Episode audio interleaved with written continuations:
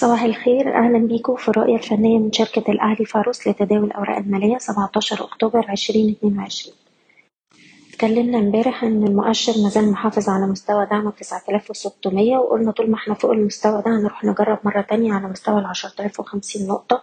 بالفعل امبارح المؤشر راح يجرب على مستوى ال 10050 قفلنا عند هاي الجلسة وبعدد كبير من الأسهم الصاعدة المؤشرات الفنية بدأ يظهر فيها إشارات إيجابية بتدعم الأداء بتاع جلسة امبارح. وبالتالي دلوقتي إحنا بنرجح اختراق مستوى العشرة آلاف وخمسين نقطة الأعلى وفي الحالة دي هيبقى عندنا مقاومات عند العشرة آلاف مية وخمسين والعشرة آلاف وتلتمية. طبعا من المهم إن إحنا نشوف استمرارية في أداء القوى الشرائية عشان نقدر نكمل. وأقرب مستويات دعم دلوقتي عندنا تسعة آلاف سبعمية وخمسين وده اللي بتاع الأسبوع اللي فات ويلي مستوى الدعم الأهم عند تسعة آلاف وستمية. بالنسبة للسي أي بي امبارح قدر يخترق مستوى المقاومة ستة وعشرين ونص ودلوقتي بيستهدف سبعة وعشرين وربع.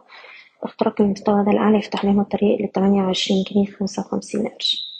سهم أبو قير عندنا مستوى مقاومة عند الستة وعشرين جنيه وعشر قروش بنراقب المستوى ده واختراقه الأعلى بنستهدف سبعة وعشرين ونص. اسكندرية لتداول الحاويات السهم عنده مقاومة عند الحداشر جنيه تأكيد اختراق المستوى ده بأحجام تداول عالية نستهدف اتناشر ونص تلاتاشر ونص.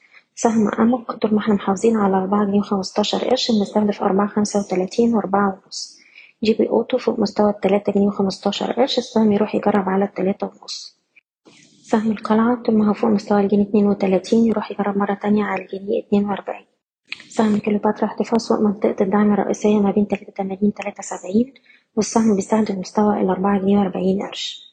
e-finance عندنا دعم عند التلاتاشر جنيه وستين قرش طول ما إحنا فوق المستوى ده. نروح نجرب على أربعتاشر ونص والخمستاشر جنيه.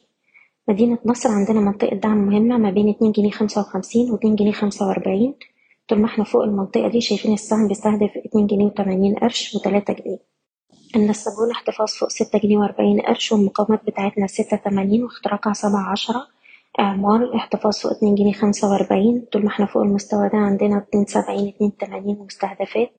وأخيرا بالم هيلز بنحتفظ بالسهم فوق الجنيه سبعة وعشرين. وعندنا مقاومة عند جنيه تسعة وتلاتين اختراقها بيفتح الطريق لجنيه ستة وأربعين أقرب دعم دلوقتي عند جنيه اتنين وتلاتين. بشكركم بتمنى لكم التوفيق. إيضاح الشركة غير مسؤولة عن أي قرارات استثمارية يتم اتخاذها بناء على هذا التسجيل شكرا.